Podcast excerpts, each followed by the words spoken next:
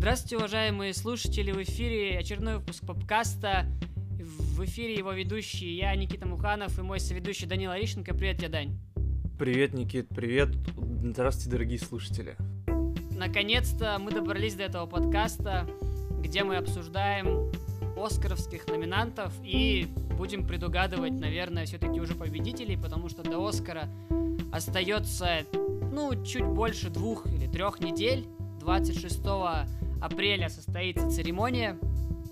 Мы знаем всех номинантов, мы посмотрели практически все, ну, кроме короткометражек и там, наверное, категории лучшей песни. А так мы все посмотрели, и мы готовы все обсуждать. Но я думаю, что мы начнем, наверное, с самого интересного. Это лучший фильм. И можно тут начать с того, что обычно лучший фильм выигрывает, ну, в 80% случаев выигрывает тот фильм, который берет и режиссера, и сценарий, неважно какой, оригинальный или адаптированный. Очень редко бывает, когда фильм проигрывает эти категории и берет лучший фильм. Последний раз это было, по-моему, с зеленой книгой. Но вообще в основном бывает так, что у тебя есть монтаж и сценарий. Да, режиссура, монтаж и сценарий. То есть либо режиссура и сценарий, либо режиссура и монтаж. Если у тебя этого нет, то, скорее всего, ну, как бы, ты уйдешь ни с чем с церемонии Оскар. И в категории «Лучший фильм» у нас номинированы 8 фильмов. И это последний год на Оскаре, когда можно будет номинировать 8 9 или 10 фильмов, со следующего года нужно будет номинировать обязательно 10 фильмов. И в лучшем фильме у нас номинированы «Девушка, подающая надежды», «Звук металла», «Земля кочевников», «Иуда и черный мессия», «Манг», «Минарий», «Отец» и «Суд над Чикагской семеркой». У нас есть подкасты по каждому из этих фильмов. Подкаст по отцу выйдет после этого эпизода, но вы его тоже услышите, но кроме звука металла. Звука металла у нас подкаста нет, но я не знаю, почему вы тогда так и не сделали, но вот у нас будет шанс в этом подкасте побольше о нем поговорить. Ну что, Даня, с чего начнем? Наверное, с э, потенциального победителя и фаворита всего сезона? С Номадленда? Конечно, Земля кочевников, да. Это она. А, ну что, я ну, согласен с тобой, то, что это один из вообще безусловных фаворитов э, всего сезона. Не только в лучшем фильме, да, но и, и в сценарии, и в режиссуре. Что сказать по земле кочевников еще могу после того, как мы уже с тобой все обговорили. Ну, то, что это действительно хорошая рефлексирующая картина с э, огромным количеством различных фраз, чего стоит только одна, да, I'm not homeless, I'm just houseless. Ну и тоже несколько сцен довольно интересных с участием Макдорманд, э, где она занимается различными бытовыми вещами. Думаю, ты понимаешь, о каких сценах я говорю. Да, я понимаю, понимаю. Ну, в целом, я... Ты знаешь, что у меня немного другие фавориты, да, на лучший фильм. Но Нет, я если... По... Ты расскажи, я не знаю. Победит Номадленд, я не расстроюсь, я обрадуюсь, потому что действительно, наверное, наверное, самый достойный фильм этого сезона наградного, поэтому... А у тебя какие фавориты? У меня, ну, звук металла, отец, в принципе, наверное, все. Ну ты можешь тогда чуть-чуть, чуть-чуть рассказать, почему звук металла, потому что мы же так его не обсудили. Ну мы вроде мы рассказывали про звук металла в наших э, этих э, списках лучших фильмов э, года. Но почему, почему звук металла? Потому что мне действительно, ну как тронула эта картина в плане того, какое бережное, ну да, отнош, э, отношение в этом фильме, ну именно с точки зрения съемки, да, как они э, кропотливо показывали быт э, глухих людей и о том, с какой дилеммой пришлось столкнуться главному герою. Эм, ну, этот фильм показывает нам о том, что в конце концов э, он все-таки сделал правильный выбор, ну, с точки зрения, да, каких-то, как сказать, ну, не, не морали, а, ну, возможно, и с точки зрения морали он сделал правильный выбор. Э, ну и, конечно, знаменитый, знаменитый диалог э, Риза Ахмеда с Полом Рейси, который мне очень сильно понравился, который показывает просто всю, всю, наверное, суть вот эм, не какой-то контингент, всю суть контингента глухих людей, которые хотят э, побороть эту проблему, да. Э, то есть и у нас у нас идет такой своеобразный стык между человеком, который хочет вернуться к нормальной жизни, и человек, который хочет принять этот, э, ну, это изменение своего организма. Поэтому я считаю этот фильм, ну, мне бы очень хотелось, чтобы он выиграл, и если «Звук металла» возьмет Оскар за лучший, за лучший фильм, чего, скорее всего, не случится, я буду, я не знаю, кричать там от радости. Ну, опять же, «Звук металла» не возьмет лучший фильм. Единственная у него возможность, это если он возьмет монтаж, но мы об этом поговорим, что у него есть на это, безусловно, шансы. Мой фаворит, как и, наверное, фаворит сезона, это «Земля кочевников». Я не вижу никаких проблем, чтобы этот фильм выиграл, хотя вот лучший фильм... Нам нужно сказать, наверное, да, о правилах киноакадемии, что за все категории голосует определенная ветка людей. То есть за актеров актеры, за сценарий сценаристы и так далее.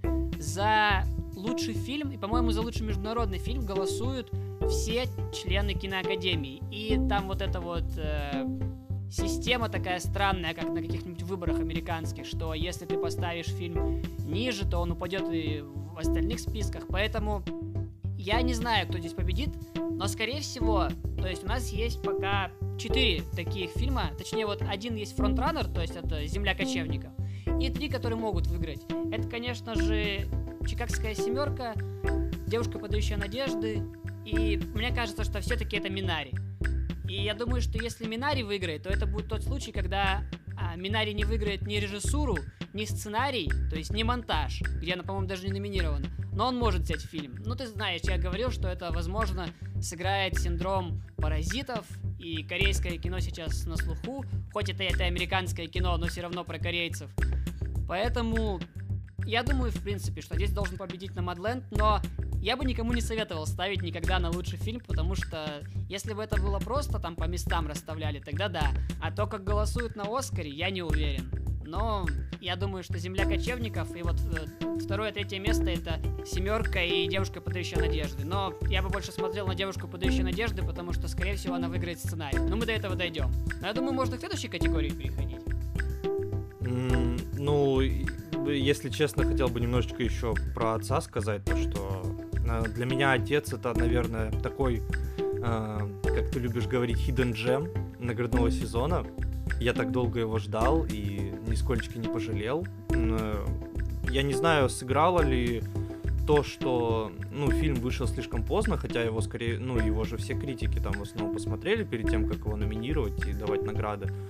Но, а, но если нет, то очень жалко, если бы отец вышел бы раньше, возможно, он мог бы быть на месте той же, на месте тех же Минари, я не знаю, потому что э, для меня вот э, этот фильм один из, ну вот, фаворитов на лучший, на лучший фильм года.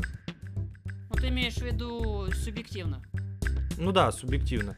Э, ну и мне бы, конечно, хотелось, чтобы отец хоть что-нибудь да взял. Ну давай мы тогда будем делать так. Э, кто бы нам хотелось, чтобы выиграл, и кто, скорее всего, выиграет с вероятностью там 90%. Ну да. Так у тебя это отец или звук металла?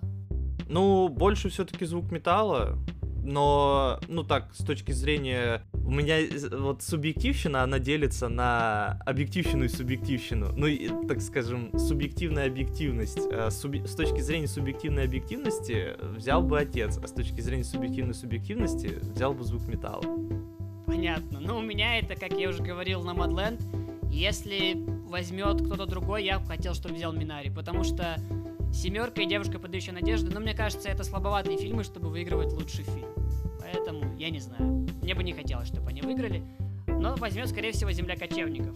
Следующая категория — это лучший режиссер, и здесь у нас, конечно, были сюрпризы, причем довольно большие. И номинантами стали у нас Хлоя Джао, «Земля кочевников», Дэвид Финчер, «Заманка», Ли Айзек Чун за Минари, Томас Винтерберг за еще по одной и Эмираль Финел за девушку, подающую надежды. Томас ну, Винтерберг... Увидеть здесь, да, увидеть здесь Винтерберга, это, конечно, вообще был просто шок, потому что вообще этого не ожидал я. Я думал, что Реджина Кинг летит, или Соркин. Да, я, я тоже думал, что будет Реджина Кинг, э, потому что ее, ее вроде, ну, довольно часто на режиссера номинировали. Ну, на Глобусе номинировали, там тогда, типа, история была, что три женщины-режиссера номинировали. Да, но уви- увидеть здесь Винтерберга, хоть и понятно, что он не возьмет э, режиссерскую работу, скорее всего, но все равно очень приятно. Но, конечно, в лучшем режиссере у меня здесь, э, наверное, два тоже кандидата. Это Хлои Джао и Дэвид Финчер. Мне больше нравится а, именно стиль их. То, как они показали фильмы, то, что это их прям очень личные фильмы. И, а, если честно, не вижу ФНЛ в режиссуре. Ну, как и Винтерберга тоже не вижу вообще со статуэткой. Ну вот, либо Хлой Джао, либо Дэвид Финчер. Но, скорее всего, это будет Хлоя Джао. Ну, здесь у нас даже, по-моему, вопросов никаких нет. То есть, кто бы мы хотели, чтобы победил? Ну, наверное, в глубине души Финчер, правильно? Ну, потому что Финчера очень много раз обкрадывали, и вообще то, что у Финчера нет Оскара, это, ну, конечно, большая несправедливость. Но это год Хлои Джао. Я не вижу... То есть вы можете хату ставить на победу Хлои Джао. У нее там котировки какие-то бешеные. Она взяла абсолютно все премии, награды, где она была, она все брала. Тут э, говорить о том, что я рад за Винтерберга, это безусловно, он, его фильм, он снял фильм лучше, чем, например, да, та же Реджина Кинг и Соркин. По мне, так это вообще еще по одной один из лучших фильмов года. Но как режиссер, конечно, ну, он тут проиграет, я думаю, тут уже понятно это. Опять же, я бы, наверное, заменил Финел на Кинг, да уж даже, наверное, на Соркина, потому что я в «Девушке, подающей надежды» не видел такого прям какого-то режиссерского почерка ее. Сценарий, да, согласен, режиссура нет вообще. Но я думаю, что это самая, наверное, прогнозируемая категория. Мне, мне, кажется, мне кажется, следующая категория самая прогнозируемая. Через одну, через одну. Ну, у нас тут нет, да, с тобой пререканий, то есть Лоя Джао, у нее нет конкурентов. Ну да. Ну, скорее всего, так и будет. Лучшее... Ну, давай, ладно, давай тогда начнем с лучшего актера. Это тоже вторая самая прогнозируемая категория — лучший актер. Номинантами стали Чедвик Боузман за Морейни «Мать блюза», Риз Ахмед за «Звук металла», Энтони Хопкинс за «Отца», Гарри Олдман за «Манка» и Стивен Ян за «Минари». Вот согласись, что если бы не случилось то, что случилось, то здесь была бы просто заруба. Да, если бы Боузман не умер, он бы был, скорее всего, третьим в списке потому что вот то, что нам показал Энтони Хопкинс, это просто супер космическая актерская игра. Ну, насчет Стивена Яна, я не знаю, мне кажется, он немножко проседает по сравнению вот с этой пятеркой. Но Гэри Олдман отыграл на уровне. Ну не, не, ну если, если, если брать, смотри, Боузмана, Ахмеда и Хопкинса, то Олдман и Ян, они выглядят, ну, прям очень значительно ниже. Ну да, вот э, в основном как бы была бы между Ахмедом, Боузманом и Хопкинсом, потому что э, и я бы очень хотел бы, чтобы была реально заруба между этими актерами. Ну смотри, кто бы мне, например, да, хотел, чтобы победил? Риз Ахмед. При том, что, да, я согласен, Хопкинс выдал одну из своих лучших ролей, но я здесь также также бы рассматривал, знаешь, не только свое личное отношение к Ризу Ахмеду, то, что мне понравилась эта роль, а то, что, ну, у Хопкинса, вот здесь работает аргумент, у Хопкинса уже есть Оскар. У него есть Оскар, да, он был давно, и зачем ему вообще, в принципе, сейчас? Он не придет на церемонию, ему, мне кажется, в принципе, этого не надо. Он снимается для удовольствия своего, не ради наград. Риз Ахмед, с другой стороны, он молодой актер, которому явно Оскар даст какой-то такой, знаешь, ну не то что уверенность, понятно, что он уверен в себе, но дальнейший boost и дальнейший какой-то трамплин для еще более успешной карьеры, карьеры в Голливуде. Поэтому я бы здесь руководствовался тем, что если бы вот Боузман был жив, то, скорее всего, Риз Ахмед бы получил. Хотя многие говорят, что да, это вот год Хопкинса был бы, и Хопкинс бы забрал. Но я с этим тоже не готов спорить. Ну, я, я с тобой согласен, что хотелось бы, что Риз Ахмед должен был получить а, для буста в карьере, да, потому что он молодой, потому что действительно он отыграл очень хорошо, даже, даже бесподобно, наверное, в каких-то сценах. Здесь, конечно, Болзман немножечко так а, опередил всех остальных. А, и поэтому а, обидно, обидно, что эта категория нами даже не рассматривается, да, как конкурентоспособная, в отличие от следующей.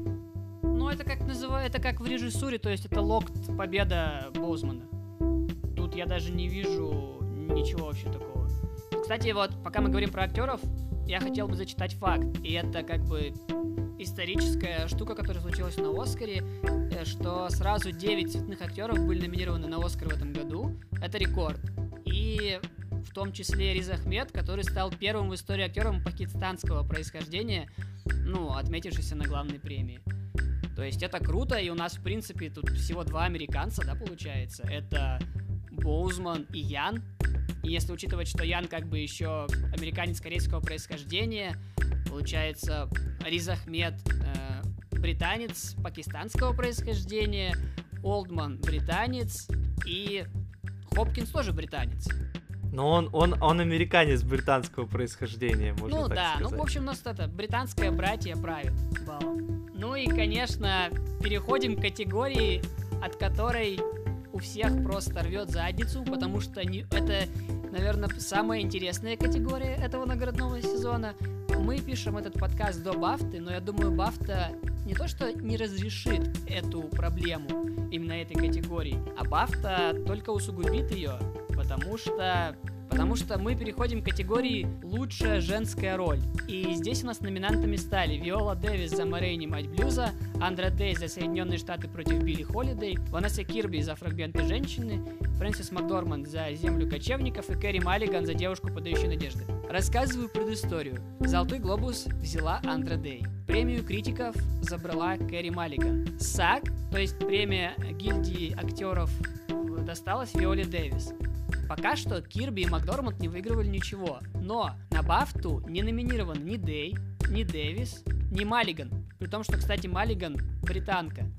И на Бафту из них, э, из этих вот номинанток на Оскар номинированы только Макдорманд и Кирби. И при этом выиграть могут обе, потому что Бафти понравилась, как мы понимаем, «Земля кочевников», она очень много где номинирована, а Кирби британка, поэтому он тоже может выиграть, и у нее роль сильная. И это самая просто непредсказуемая гонка именно в актерской категории за последние годы.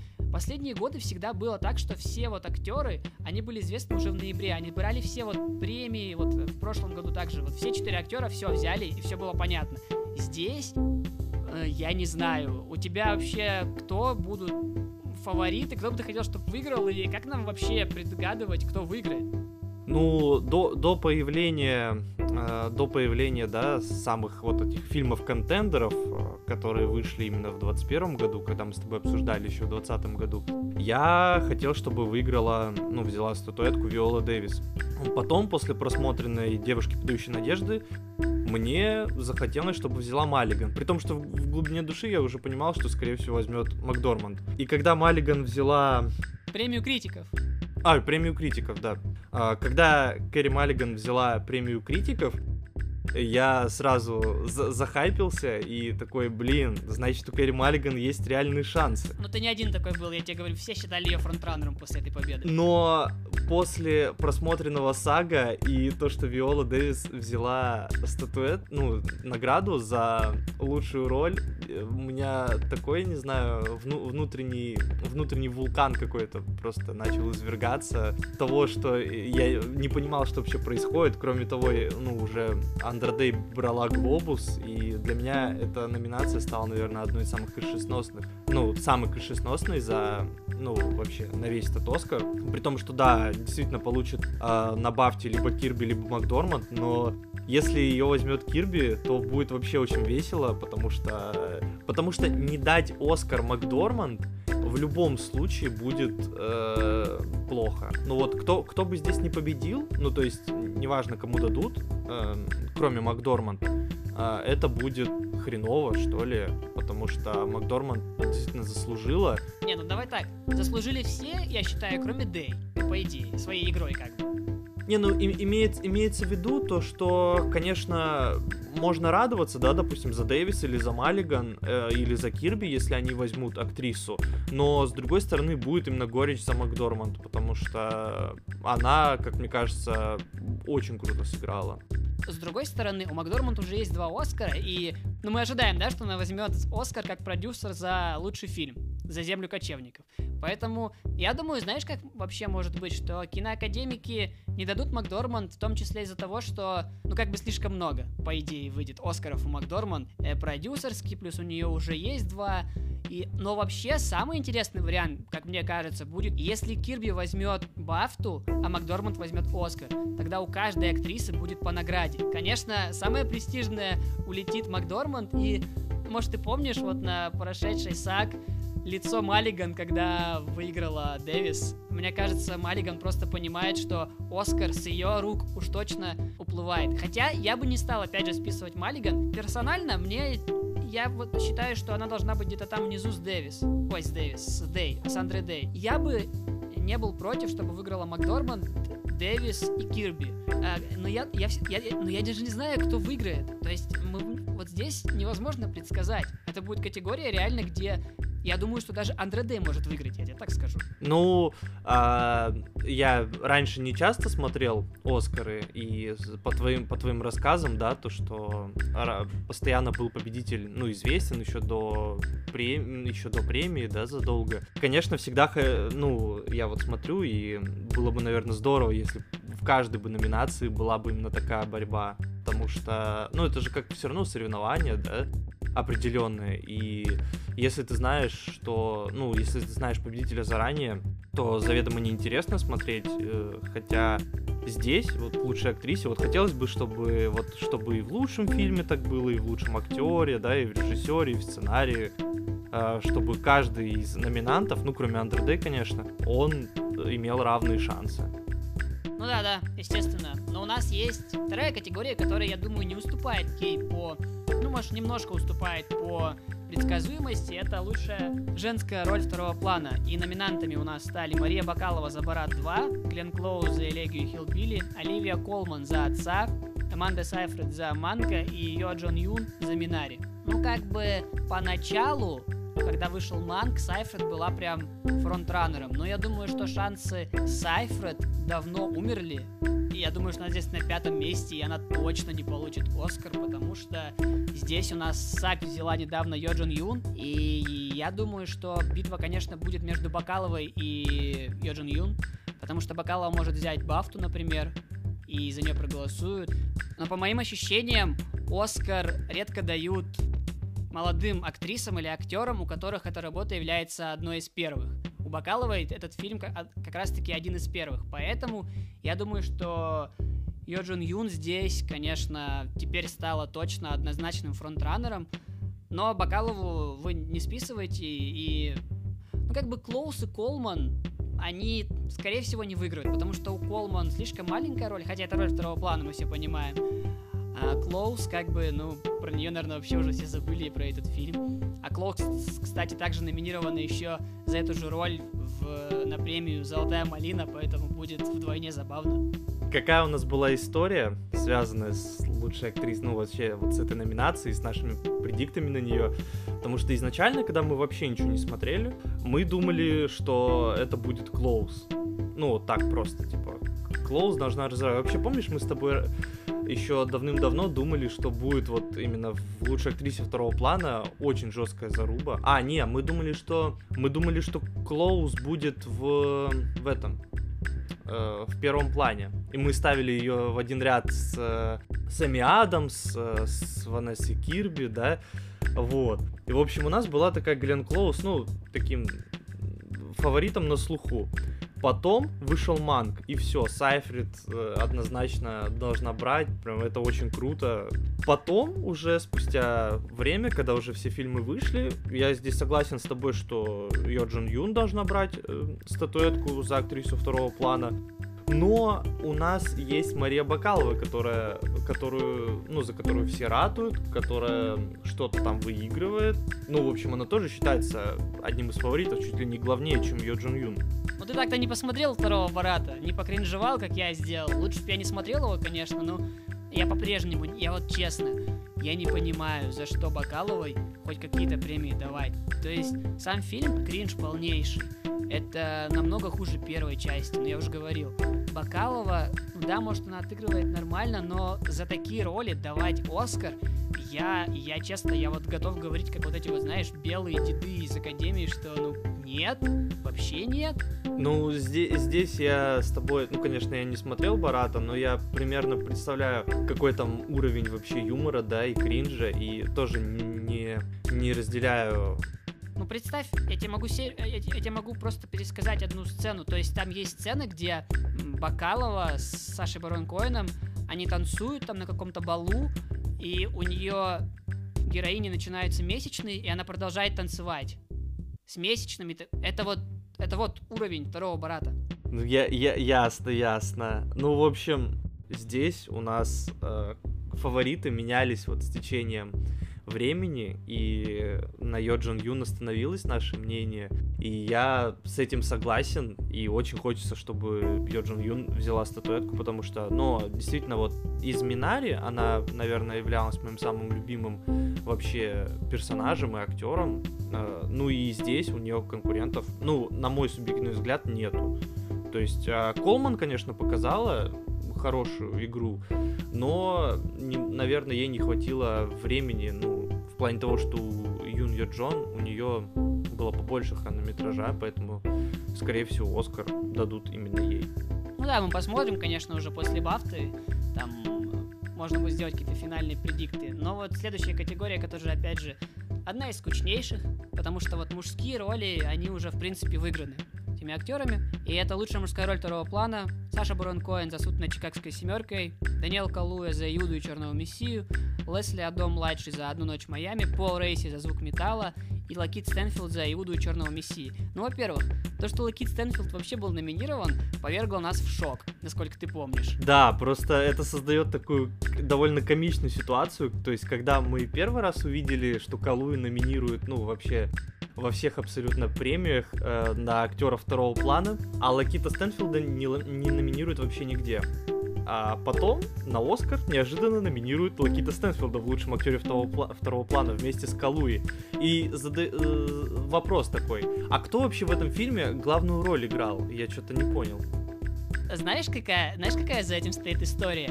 Стэнфилд, его должны были, короче, его продвигали в первый план на Оскар. Но, я так понимаю, они решили засунуть его и во второй, и он попал во второй. То есть, вот как это вообще работает? Понятно, что эта категория это просто какое-то мошенничество.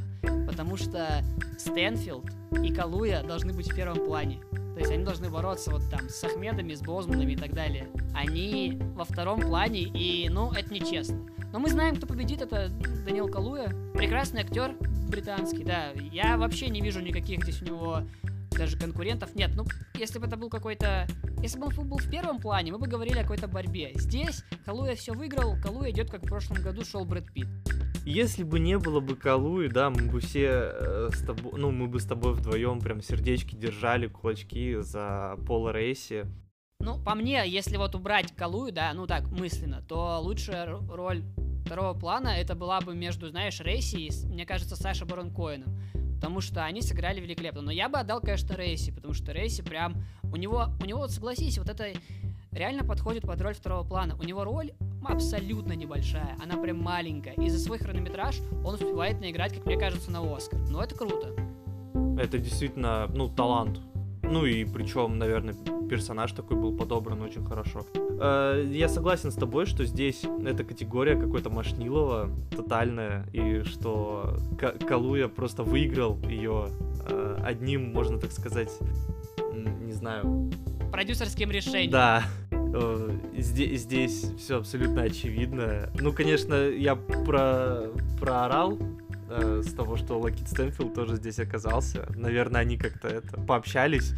Ну, типа, два первоплановых актера выходят и номинируются во втором плане. Это так смешно, вот серьезно. Ну, наверное, знаешь, продюсеры подумали, что в первый план они не влезут. Хотя, мне кажется, можно было бы Калую вполне заменить на Олдмана. То есть, почему нет? Просто, может, они знали, ну, они предполагали, что Боузман выиграет, как бы там уже было понятно. И, скорее всего, двинули во второй план. В общем, неинтересная категория, ну и нахрен. Пойдем по сценариям. И начнем, наверное, с лучшего оригинального сценария. Это... Я не буду читать всех сценаристов, зачитаю чисто фильмы. Иуда и Черный Мессия, Звук металла, Суд на Чикагской семеркой, Девушка, подающая надежды и Минари. В... Во всех фильмах задействованы в написании сценария режиссеры.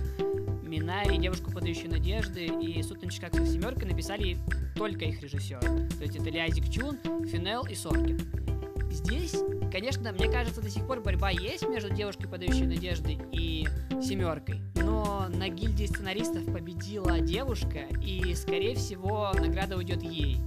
И поэтому это вот, наверное, будет мой второй фильм, который может побить «Землю кочевников» в лучшем фильме. Я не знаю, кто бы ты хотел, чтобы победил эту категорию? Именно что, что ты хотел? Ну, я начнем с того, что я с тобой согласен насчет того, что здесь главная заруба между ФНЛ и Соркином. Остальные как-то вообще, ну, проседают по сравнению с ними. Э, жалко, что Соркина опрокинут, скорее всего, и ФНЛ возьмет, но я бы хотел, да, чтобы ФНЛ взяла оригинальный сценарий за Promising Young Woman. Ну, по-моему, тебе понравился в подкасте сценарий. Да-да-да. И, ну, я как бы ратую за девушку, подающую надежды в этой категории. Ну, я... Я, я, я не знаю. Я считаю, да, вообще, знаешь, тебе не кажется, что после очень многих месяцев, когда мы смотрели «семерку» в октябре-ноябре, мнение и вообще, как бы, такие какие-то мысленные наши оценки подупали о этом фильме. Судя на Чикагской семеркой, ну, наверное, соглашусь с тобой, потому что, ну, время идет, и фильмы новые выходят еще лучше, еще круче, да, еще качественней. Да, на контрасте она проигрывает много. Да, то есть тот же самый Манк, который мы с тобой по итогам 2020 года ставили там в первые тройки, да, у нас он был, а, а по итогу мы его не рассматриваем как фаворита вообще нигде. Ну, Манк в сердечке. ну да, Манк в сердечке. Манк... Кому не понравился Манк, я этих людей просто не понимаю. Манк это как бы не знаю, мне кажется, если бы не был такой год, знаешь, не год вот этих вот инди-фильмов, то Манк бы мог побороться. Так, ну жалко Манк. Ты, ты не считаешь Манка инди-фильмом? Э, ну, он же был Netflix все-таки спродюсирован. Какой там инди-фильм? Там, наверное, бюджет даже жирный у него был, чтобы вот это вот все сделать, все эти эффекты. Ну да, с эффектами я как бы согласен, но я имею в виду в плане того, что он сделан именно в такой стилистике. А, как, бу- как будто бюджета нету мы же Инди определяем чисто, кто его продюсирует, кто спонсирует, поэтому как бы...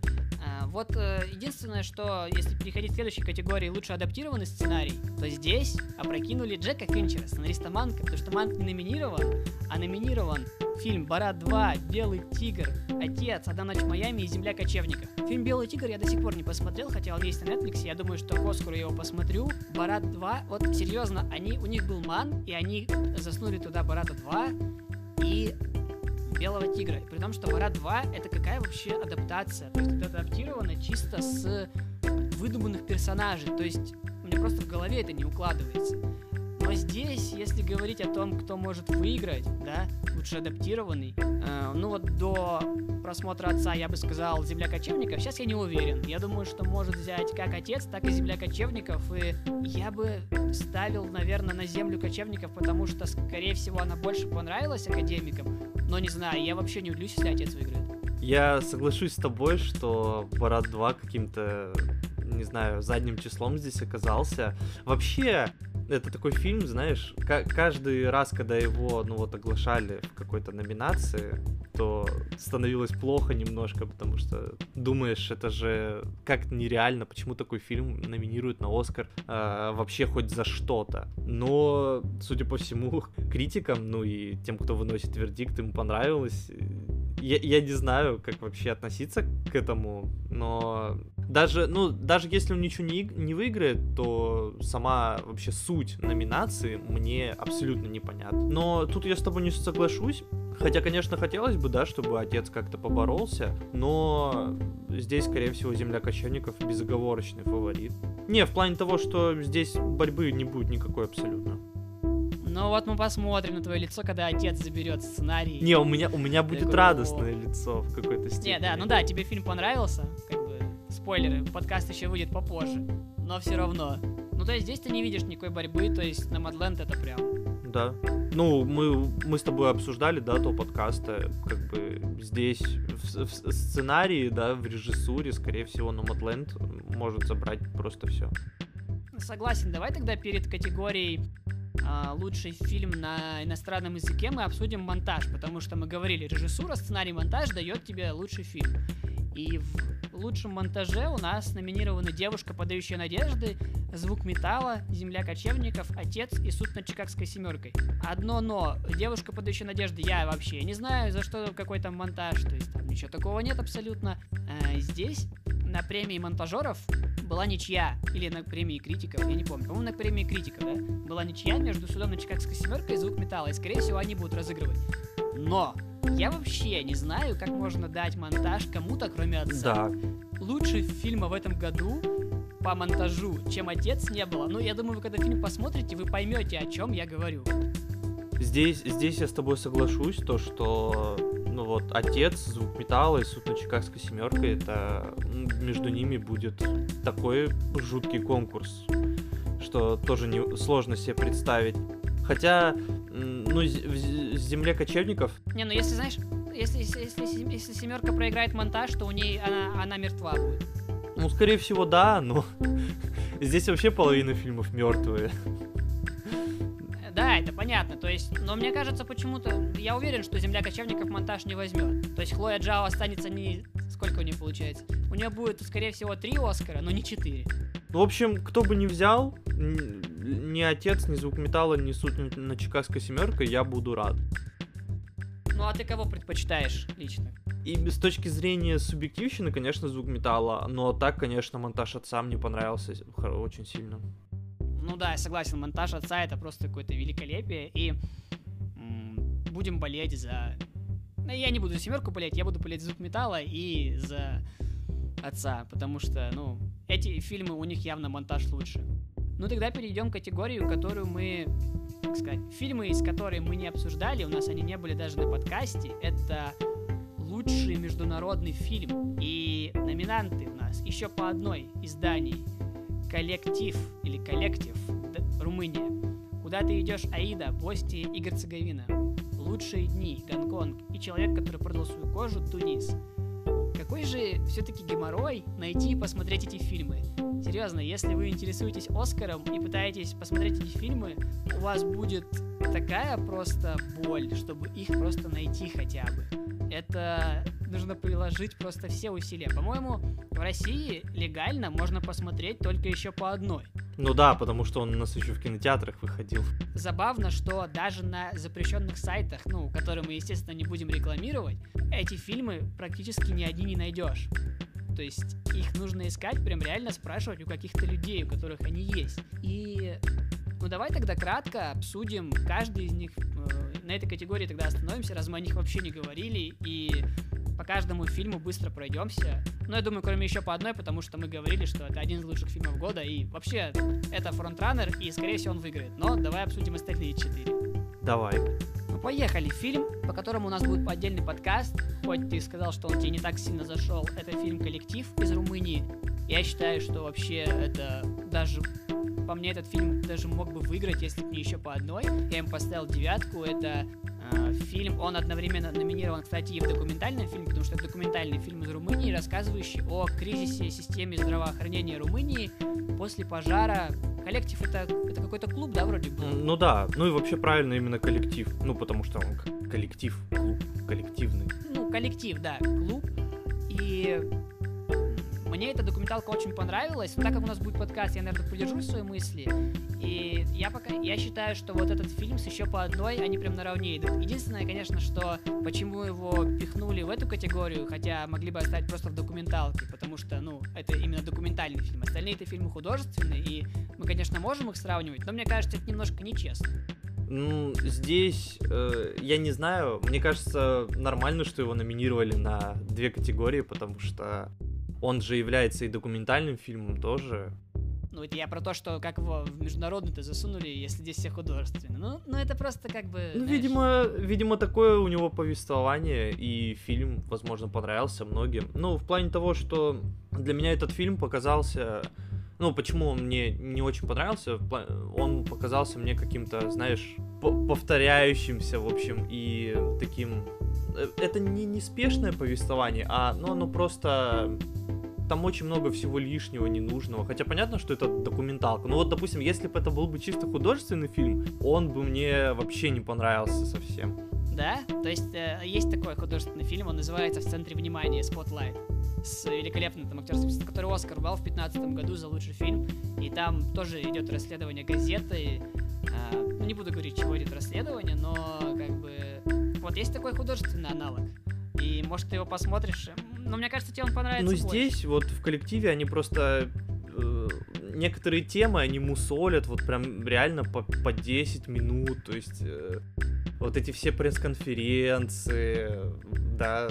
Ну да, подожди, ну мы об этом в подкасте поговорим, но я все равно не поверю, что ты не охренел от, э, ну как сказать, от самого посыла. Не, ну да, по пос посыл-то понятен, и мне, я, по, я поэтому-то как бы и не дропнул фильм, потому что, ну, смотреть было именно с точки зрения, да, какого-то какого-то действия в плане того, что происходит в мире именно, было интересно смотреть. А вот как вообще фильм сам сделали, мне не понравилось. Ладно, мы тогда, да, да, мы тогда вернемся к этому в подкасте. И там мы с тобой поспорим. Ну давай тогда следующий. Какой тебе фильм у тебя тебе понравился тогда? Это, это ловушка, да, это вопрос-ловушка. А, да. Среди всей этой категории мне понравилась больше всего «Лучшая пора», «Better Days», э, гонконгского происхождения, фильм. фильм гонконгского происхождения, ну ладно. А, он повествует нам о, о буллинге в Китае, и вообще в целом... В Гонконге. Ну, да. Ну, можно сказать, что это Китай. Ну, уже Китай, да, можно сказать. Я хочу сказать, что вообще очень интересно было посмотреть на буллинг именно вот восточный, потому что мы с тобой уже насмотрелись на западный порядком, да? Там, вот на востоке, ну именно среди, среди школьной, да, какой-то иерархии, а, это все гораздо запутаннее, потому что э, все вот эти восточные школы, да, китайские, японские, они нацелены именно на построение какой-то, знаешь, какой-то системы людей в плане того, что, ну, в плане серой массы, то есть э, там забулить могут вообще за все, что угодно. А, если в западном мире там есть какие-то, ну знаешь, именно подразделение идет на лучших и худших, то на Востоке идет именно разделение на нормальных и худших. В плане того, что тебя могут забулить э, в Азии даже за то, что ты лучше остальных. То есть не за то, что ты хуже, а за то, что ты лучше, чем остальные. А, э, неважно вообще за что, если ты выделяешься, тебя ненавидят на Западе как-то по-другому. На Западе, да, у нас есть просто те, кто пользуется популярностью, и те, кто не популярны. Ну, кстати, знаешь, забавно здесь э, э, из фильма то, что здесь э, травят именно девочки. В основном, когда мы смотрим какие-то американские сериалы, ну, западные те же, да, э, там это в основном какие-нибудь либо спортсмены, либо качки, но это как бы ну, очень редко я видел, знаешь, чтобы девушки травили в школе. А вот здесь прям, ну, без спойлеров, опять же, здесь девочки прям из ада какие-то. Ну да, здесь я с тобой согласен. И еще то, что здесь очень хорошо показывается, это то, ну, отношение между двумя забуленными людьми. Ну, вообще, между не, несколькими забуленными людьми. То есть они не пытаются объединиться в какое-то общество, они тоже друг друга считают в какой-то степени, ну, изгоями. То есть, знаешь, они как-то... Э, все, кого булят, я слишком часто говорю это слово, но ну, травят, говорит. Да, все, все, кого травят, они держатся вот реально особняком, и других людей, которых травят, они считают тоже, ну, ненужными, неважными, как бы. Если нам в тех же 13 причинах почему показывается как, э, да, я привел в пример причины мои любимые, а нам показывается как изгои, они, ну, объединяются, то здесь наоборот нет. Здесь показывается, что э, изгои, они изгои даже среди изгоев. Не знаю, вот ты говоришь, там хорошо раскрывается тема, ну, показывается, как вот э, изгои себя вместе держатся. По-моему, фильм не может определиться, что он хочет показывать, э, либо он хочет быть какой-то, знаешь, мелодрамой, как, э, помнишь этот фильм испанский, два фильма с э, Марио Кассаса, как он назывался? Над уровнем неба, что-то такое. Три метра над уровнем неба? Да, да, вот такое, вот, вот эти вот фильмы. Я сначала подумал, что это будет оттуда фильм, потому что этот фильм, знаешь, вот опять же, мне показалось, что так жанры смешивать нельзя. То есть он просто, может, там монтажер так просто нарезал, но здесь очень затянутая концовка, какой-то эпилог на полчаса просто. Здесь непонятно, что вы хотите показать. Тему суицида, тему травли в школе или тему там бедности и богатых, или там... То есть здесь столько тем поднимается, а раскрывается по-настоящему только любовная тема. Ну и как бы для меня это, ну, 7, и я не знаю, для меня это самый слабый фильм, и я вообще не верю, что он хоть что-то может выиграть. Мне он, не скажу, что не понравился, но это прям на один раз фильм. Я думаю, что были фильмы и более достойные. Ну, в Азии я вроде слышал, что он много чего выиграл. не знаю, в общем, нет, ну, возможно, раз его номинируют, но тот же фильм, вот я просто негодую, тот же фильм Кончаловского «Дорогие товарищи», вот он должен был номинирован вместо э, «Лучших дней». Потому что тот фильм, он интересный, у него есть какой-то политический, опять же, подтекст. Мы видим, здесь в каждом фильме есть политический подтекст, ну, кроме человека э, с кожей. А здесь нет ничего, и, ну, вот, э, честно говорю, дорогие товарищи, на две, на три головы выше этого фильма. И я не знаю, почему Кончаловского выперли, хотя в лонг-листе он был, но в итоге не попал. Но по мне так лучше были они, были бы хоть какие-то... Ну нет, не было бы шансов, конечно, выиграть, потому что еще по одной прям там вообще фаворит. Но я не знаю. Для меня этот фильм показался самым слабым из всех перечисленных здесь. Ну, здесь я с тобой не соглашусь, для меня он скорее самый сильный. Ну, давай тогда оставшиеся два обсудим. Это фильм «Куда ты идешь, Аида» из Боснии и Герцеговины. И этот фильм я посмотрел последним. Опять же, знаешь, я, он не вызвал у меня восторгов, потому что если вы знакомы с историей хоть поверхностно, ну как, не поверхностно, но в школе проходили, вы знаете все, что происходило в Югославии, как она распадалась, как ее бомбили, как миротворцы из э, ООН туда вошли, то есть там под видом реально миротворцев и расстреливали всех. Ну, в общем, да, там, там очень долгая и кровопролитная история, этот фильм, он не то чтобы сильно открывает глаза, но он довольно такой, знаешь, просвещающий. В этом плане, да, я согласен, я бы, как бы, я не остался от него прям негодований. Но мне кажется, что если вы знаете историю, то этот фильм не вызовет у вас абсолютно никаких эмоций, потому что э, сценарий предугадывается, все предугадывается. Тоже 7 крепкое, но не знаю, этот фильм тоже, кстати, можно было заметить на дорогих товарищей. Мне этот фильм показался слегка комичным, потому что в нем было настолько прям, знаешь, показана беспомощность ЮН и безнаказанность Сербии, что, ну, там действительно доходило до каких-то комичных сцен. Эм, но в целом фильм довольно серьезный, показывает нам, он показывает нам жизнь семьи и то, как Аида пыталась вытащить свою семью, как-то спасти ее. Ну, беженцев обычно. Ну да, при, причем это, это мне тоже даже показалось забавным, то что, знаешь, э, идет какая-то военная операция, да, по спасению беженцев, э, и собираются как военные советы, и к тебе прибегает Аида на военный совет и говорит, спасите мою семью, спасите мою семью.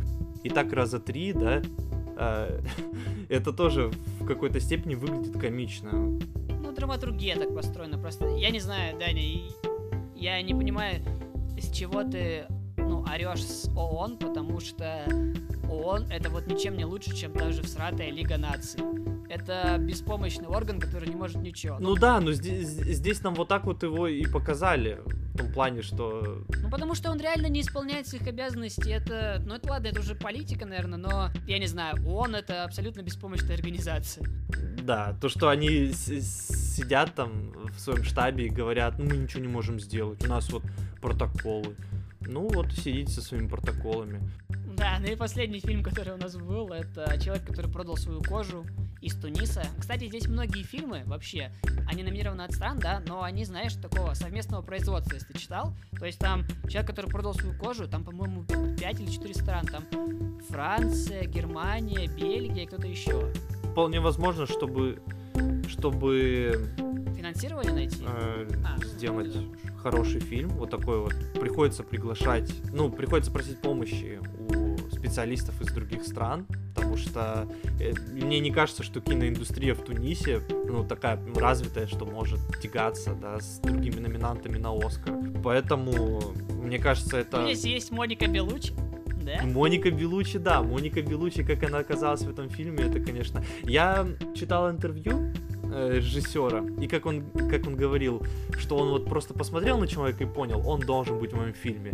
И он так и сказал про Монику Белучи, что вот я посмотрел на нее и понял, что она должна быть в моем фильме вообще трудно представить, что кто-то посмотрел бы на Монику Белучи и не сказал бы тех же самых слов вообще. Ну, в плане того, то, что она там оказалась, это, я считаю, уже победа, потому что у нее вообще одна из самых крутых, ну, один из самых крутых перформансов в этом фильме. Мне очень понравился. Ну, как тебе вообще фильм-то?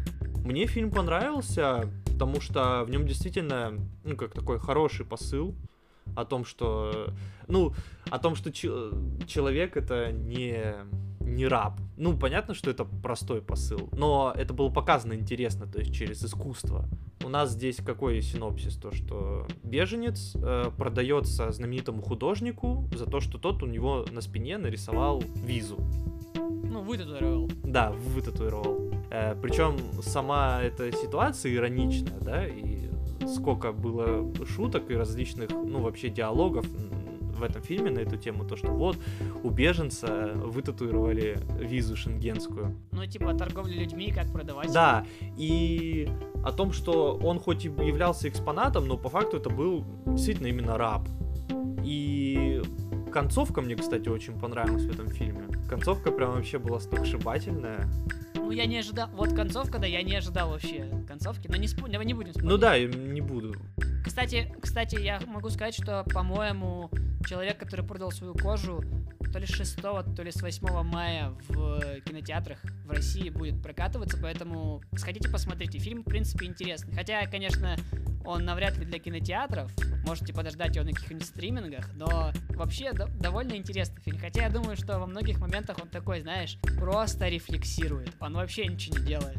То есть ты иногда не понимаешь вообще, а что фильм хочет тебе сказать? Особенно, вот мне кажется, там очень сильно просасывает любовная линия, она максимально странно написана. Ну, лю- любовная линия, да, но любовная линия на уровне, знаешь, именно какого-то какого-то ближневосточного романа. Да-да-да, что-то такое платоническое какое-то. Э, но в целом вообще задумка и сюжет, они довольно интересные, фильм действительно достойный. Советую посмотреть. Согласен, и тогда будем, ну как, подходить уже к завершению. Обсудим еще пару категорий. Например, конечно же, лучший анимационный фильм. И номинантами у нас тут, естественно, являются «Душа», «Легенда о волках вперед», «Путешествие на Луну» и, боже мой, «Барашек Шон», «Фармагеддон». Я скажу так, я видел три номинанта. Это, естественно, «Легенда о волках», «Душу» и «Вперед». И понятно, что здесь фронтранер душа, и она возьмет. Всегда так нечестно как-то появляется. Хотя душа, конечно, великолепный мультфильм, но это как вот в прошлом году было с историей игрушек 4 и Клаусом. Хотя там, конечно, нет, там было более нечестно. Душа, она намного лучше истории игрушек 4. И... Но мне бы хотелось, чтобы легенда о волках победила. Это вот прям максимально фильм, который остается у тебя в сердце. Я до сих пор его ставлю там на какой-то, знаешь, в пятерку лучших фильмов прошлого года. Ну, я смотрел Unward, но это было очень давно. Я даже удивился, что его номинировали. Ну, то есть, хотя, хотя я посмотрел вообще, какие фильмы номинировали, да, Да, вот да, да, да, да. в, в документалках и в иностранных фильмах, потому что там некоторые еще 2019 года производства. э, И они вот здесь вот на Оскаре 2021. Onward, я не знаю, но, наверное, на безрыбье, да, согласен, что его можно добавить. Но вот Over the Moon и Фармагеддон это какие-то реально кринж, кринж-кандидаты для меня. Кошмар. Просто не было, не, не было, наверное, выбирать. Типа, ра- раньше, по-моему, можно было по три, что ли. М- мультипликации. Ну, то есть, я на 100% уверен, что та же самая Рая, она лучше, чем Барашек Шон. Не, ну да, просто вышла бы она немножко раньше. Ну да, Вулфокерс, вот все никак руки не доходят, но надо будет посмотреть, так что еще, еще у меня все впереди знакомство с этим фильмом. Полгода прошло, shame on you. Ну и здесь, конечно, я за душу обоими руками, то есть даже если я посмотрю Вулфокерс, и он мне понравился, понравится, то все равно душа здесь One Love. Потому что, ну, такой вот реально душераздирающий был для меня мультфильм. Я его поставил в... Забавно. Я его поставил в, в своем топе, да, лучших фильмов, по-моему, место на второе или на третье, на какой-то из них. Вот. Да, да, да. Настолько он мне прям запал в душу. На- Надо эти делать, короче, чеки, э, когда разговариваем про душу, да, и сколько раз мы скажем слово душа. Душевный мультфильм задушевно в душу. Э, Ну, в, ц- в целом, про него вообще больше нечего сказать, кроме того, что, скорее Ну, у всего, нас подкасты есть. Ну да, вы его, скорее всего, уже посмотрели и разделяете наши разделяете наше мнение об этом мультфильме, о том, что он должен рвать и метать абсолютно в этой категории. Да, но я предлагаю еще обсудить так вот быстренько а, лучшую операторскую работу. Это Иуда Черная Мессия, новости со всех концов света, Манк, Земля кочевников, суд на Чикагской семеркой. Я думаю, что, по-моему, кстати, говорили это нет где-то. Это, что- это, мне кажется, единственная номинация, где Манк реально может выиграть. Да, Манк. э, Нет, нет, нет, он еще может выиграть этот э, художника-постановщика. Скорее всего, выиграет. Но это такое, типа, знаешь, не скажем так, не, не очень важная эта категория. Но вот здесь, конечно, здесь мы, по-моему, обсуждали, да, что земля кочевников и манк это главные претенденты, и они выиграют. Ну, в смысле, кто-то из них выиграет. Но я думаю, что земля кочевников выиграет. Но мне хотелось бы, чтобы манк хоть что-нибудь бы взял и взять ну, хоть что-то, да, хоть, хоть что-то манк. Да. Да, было бы интересно, конечно. Лучший оригинальный саундтрек, здесь следует сказать, что Йорансона опрокинули, я не знаю, просто это... Как можно было довод опрокинуть и засунуть сюда пятеро одной крови, этот вонючий фильм. Э, также здесь номинированы Минари, Новости со всех концов света, Манк и Душа. Причем Манк и Душа Трент Резнер, Атикус Рос в обоих композиторы. И, конечно, ну, типа это битва между ними. Два Человека-паука стоят, смотрят друг на друга. Но я думаю, что Душа победит. Ну да, здесь я с тобой согласен. Саундтрек Души бесподобен. Опять же, либо Банк. Я тоже буду рад, если Манк победит. Это, это одни и те же композиторы. Там было все великолепно с музыкальной точки зрения. Дизайн костюмов Морейни, скорее всего, заберет. Даже думаю, что нет смысла перечислять номинантов. Художественное оформление заберет Манг. Лучшие визуальные эффекты. Здесь, конечно, фильмы это просто это один кринж. Айван единственный неповторимый фильм или мультфильм от Дисней. Довод, Любовь и монстры, Мулан и Полночное небо.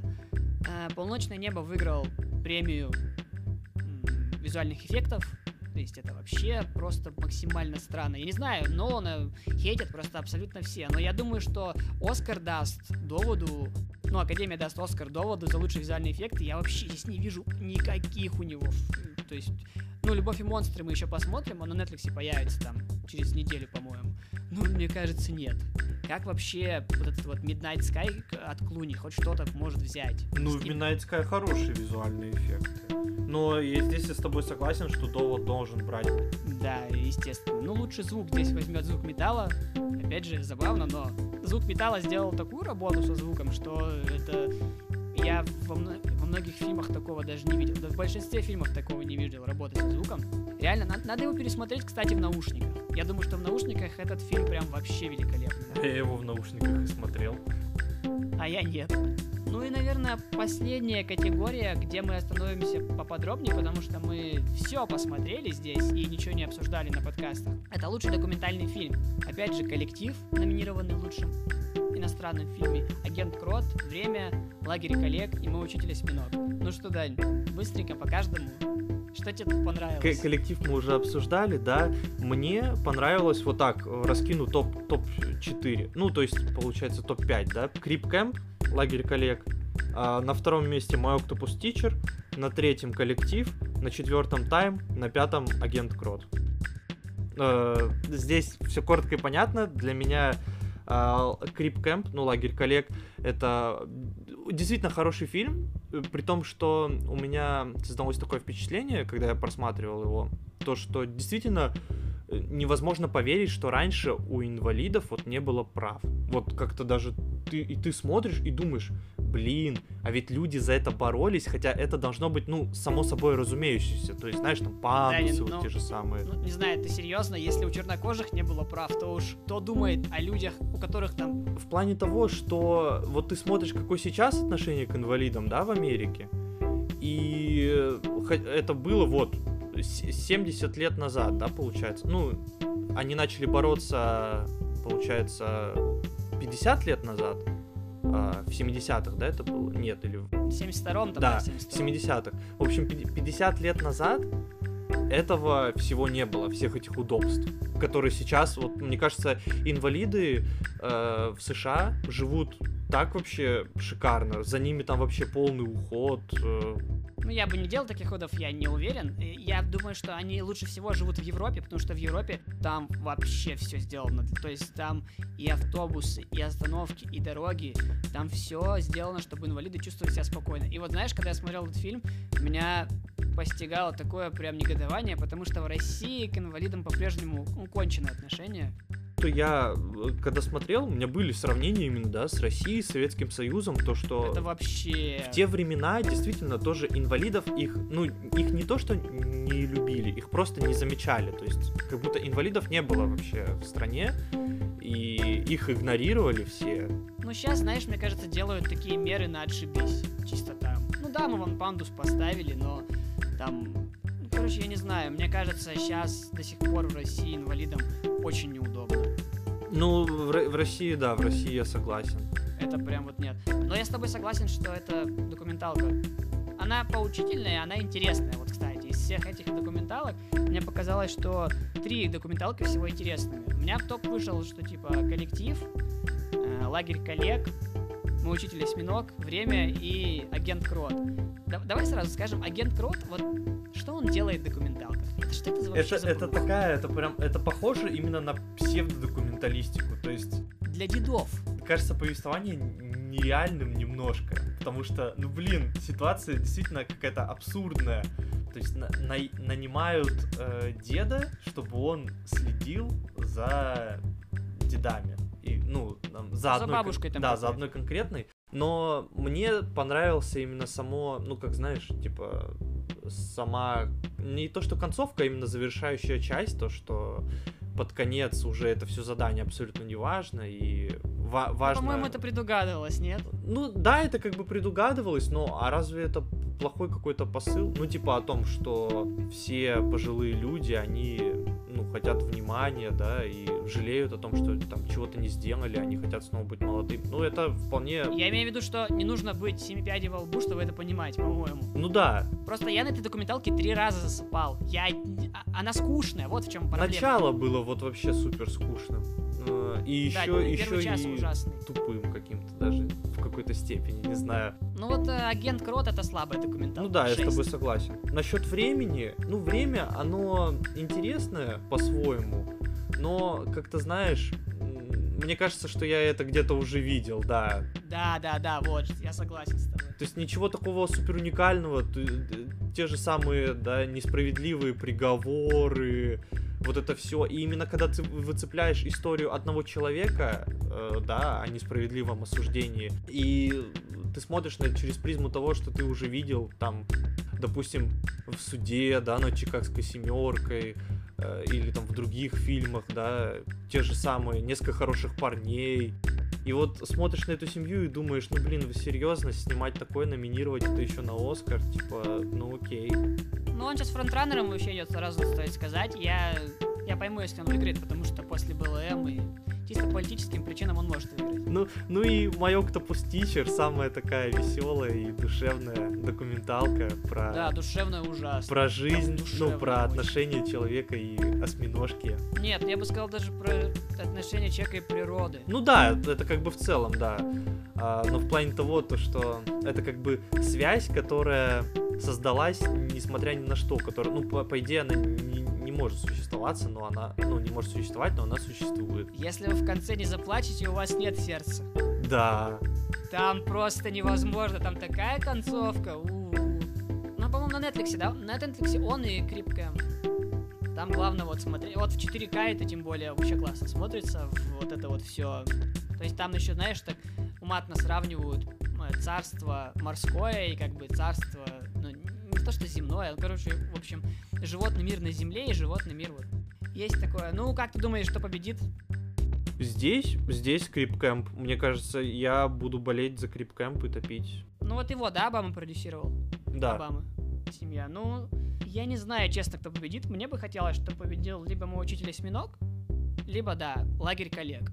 Если победит Тайм, ну это будет вообще такое на самом деле. Потому что ну, это скучная и неинтересная документалка, которая в художественных фильмах всегда это рассказывалось, да и документальных фильмов об этом есть. Вообще, э, вместо Тайма я тогда последнюю, пос- про последнюю категорию расскажу. Лучший короткометражный документальный фильм. Вот вместо Тайма можете посмотреть две короткие документалки. Концерт — это беседа и любовная баллада для Латаши. Кстати, для Латаши э, есть на Netflix. Это Netflix документалка.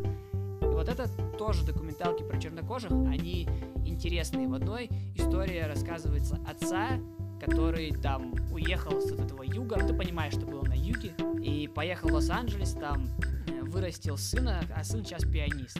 Э, Темнокожая семья. И великолепная документалка. Э, Любовная баллада для Латаши, она немножко поскушнее, но она, в принципе, правильные посылы дает и про темы рассказывает. Она просто такая нарративная документалка. И вот они намного лучше тайма, и я думаю, что одна из этих документалок вот в этой категории победит. Можете вот ставить на это.